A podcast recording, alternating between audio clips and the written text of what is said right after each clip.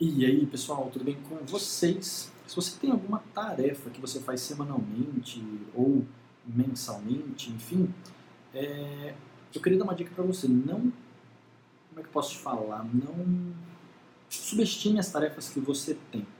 Geralmente a gente tem essa essa mania de subestimar as tarefas que a gente tem. A gente vai lá e marca um tempo lá que a gente vai gastar para uma tarefa, sei lá, a gente marca cinco tarefas por dia, para um dia, né? Determinado dia, e quando chega no fim desse dia você vê que você não fez nada. Ou se você fez, você fez muito pouco das tarefas que você programou. Então, esses dias eu fiz uma.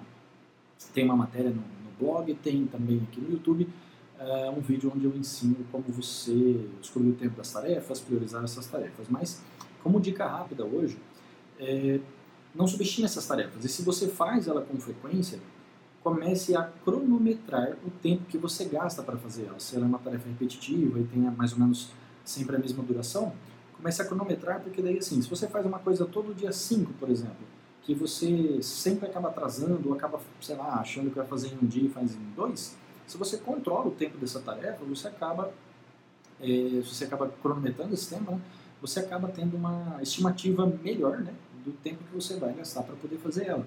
Então, é, controlando isso, você acaba tendo um controle melhor do seu dia e acaba é, deixando de, de explodir prazos, não tanto quanto, assim, é, não da forma que você vem explodindo os prazos, porque a maioria das pessoas colocam lá cinco atividades hoje, faz uma, coloca mais as, as quatro que ficou de hoje, mais três que tinha que fazer amanhã e vai vai virando uma bola de neve. E por quê?